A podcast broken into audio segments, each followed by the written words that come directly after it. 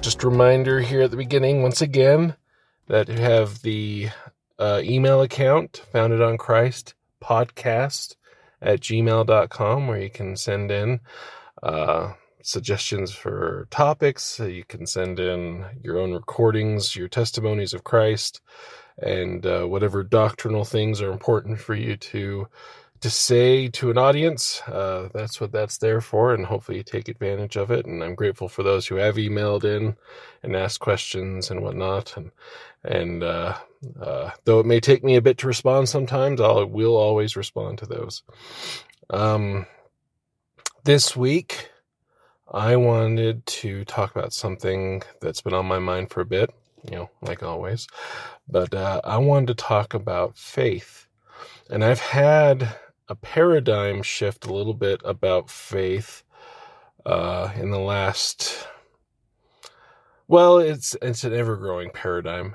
it's it's probably constantly changing, but I think oftentimes, as uh, members of the Church of Christ, we often associate faith with belief. They become very uh, synonymous in the way that we use them. So much so that growing up, I had a hard time understanding the difference between faith and hope and belief.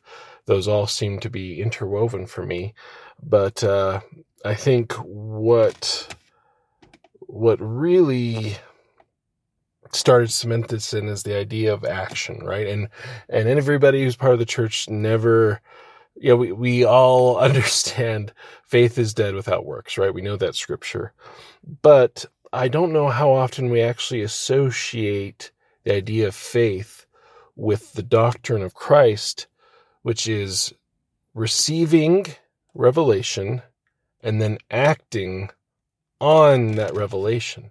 Uh, I think we would, you know, oftentimes we would think about belief and then doing something, but we don't always think, associate that directly with the concept of Christ giving us very specific tasks to do and then accomplishing those things. And when we think about faith in that context, it actually starts to become very, you see why it's one of the, the major tenets of a Christian belief is faith in Christ. And the, that faith, really becomes an action word. And so specifically, I'm thinking of Nephi when him and his brothers went back to get the plates from Laban. Uh, they go through about their own ways of trying to do it, and it doesn't really work out for them.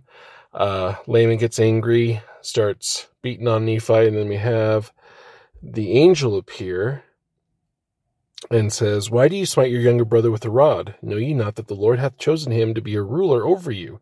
And this because of your iniquities. Behold, ye shall go up to Jerusalem again, and the Lord will deliver Laban into your hands. And we all know that as soon as that happened, the angel's gone, and Laman and Lemuel instantly uh, start going about their unbelief, their lack of faith, and complaining and wondering why they should do the things that they're being asked to do. But Nephi, on the other hand, recognizes that that was that was very direct uh, revelation from an angel directly to them on what they should do. And so then you have what does Nephi do? He acts on that, right? He goes to the city, not really knowing beforehand what he's supposed to do, but he understands that he's been given a task from the Spirit you know, in this instance, very directly from an angel. And he goes about doing that. He moves forward into the city, and then the major test comes, right? Where he comes across Laban, and he's once again given strong revelation that he needs to take Laban's life and retrieve the plates. And herein is the test. And herein is where Nephi exemplifies great faith and he gets, he passes this test. And I think all of us, we should, maybe it won't be this dramatic, but we should expect that we are going to get revelation at times that's going to cause us to have strong personal hurdles that we need to overcome. And we will exercise our faith when in the process of obeying the Spirit and following through by what we do afterwards. And we know that Nephi did what he was constrained by the Spirit to do. He was able to get the brass plates. That became a very foundational point for his his society to be righteous moving forward was because of those plates.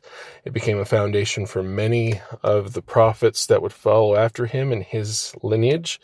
And that and it also secured Nephi as moving on this path of ascension toward the you know the gift of the the uh, sorry the baptism of fire and the Holy Ghost because he did those things. And I'm I'm thinking of another example.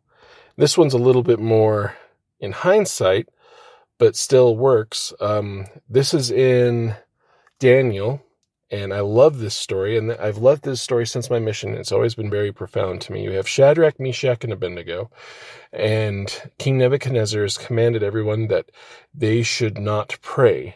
And not only that, but they should bow down and worship the false gods. Well, Shadrach, Meshach, and Abednego, despite just knowing that it's wrong, they feel strong personal inclinations that they need to not bow down to this uh, mon- monarchy this rule, this edict from men to not obey God. And because of it, they get brought before King Nebuchadnezzar, and he gives them an ultimatum saying, Hey, you need to do this, or I'm going to throw you into this furnace. And I love their response. Let's see. Shadrach, Meshach. So this is Daniel 3, verses 16 through 18. Shadrach, Meshach, and Abednego answered, said to the king, O Nebuchadnezzar, we are not careful to answer thee in this manner, meaning that they're going to be bold. not that they're, uh, they're going to be careless, but the fact is they're, they're not reserved in what they're about to say. If it be so, our God, whom we serve, is able to deliver us from the fiery, burning fiery furnace, and he will deliver us out of thine hand, O king. But if not, be it known unto thee, O king, that we will not serve thy gods, nor worship the golden image which thou hast set up. And so, in the in the moving forward with the inspiration given to them by the Holy Spirit, they tell uh, they tell King Nebuchadnezzar, not only are they not going to do this, but they expect that the Lord will deliver them from their hands. But if not, if if this action returns to them as nothing, they still will not do what King Nebuchadnezzar asked them to do. They will still have faith. They will still believe in the God Jehovah. They'll still believe in, in the God that was given to them. They'll still maintain their faith. They show it by their action. In this case, by their willingness to be, have action put upon them, but it's by the, the standing alone, right? That they exemplify their faith. And so I was thinking about, uh, well, there's Ether 12, and there's a wonderful chapter there where it talks about faith, and it goes through many different examples shown in the scriptures, and it talks about how all these things were wrought by faith. And I think it would be a really good exercise. I've done it.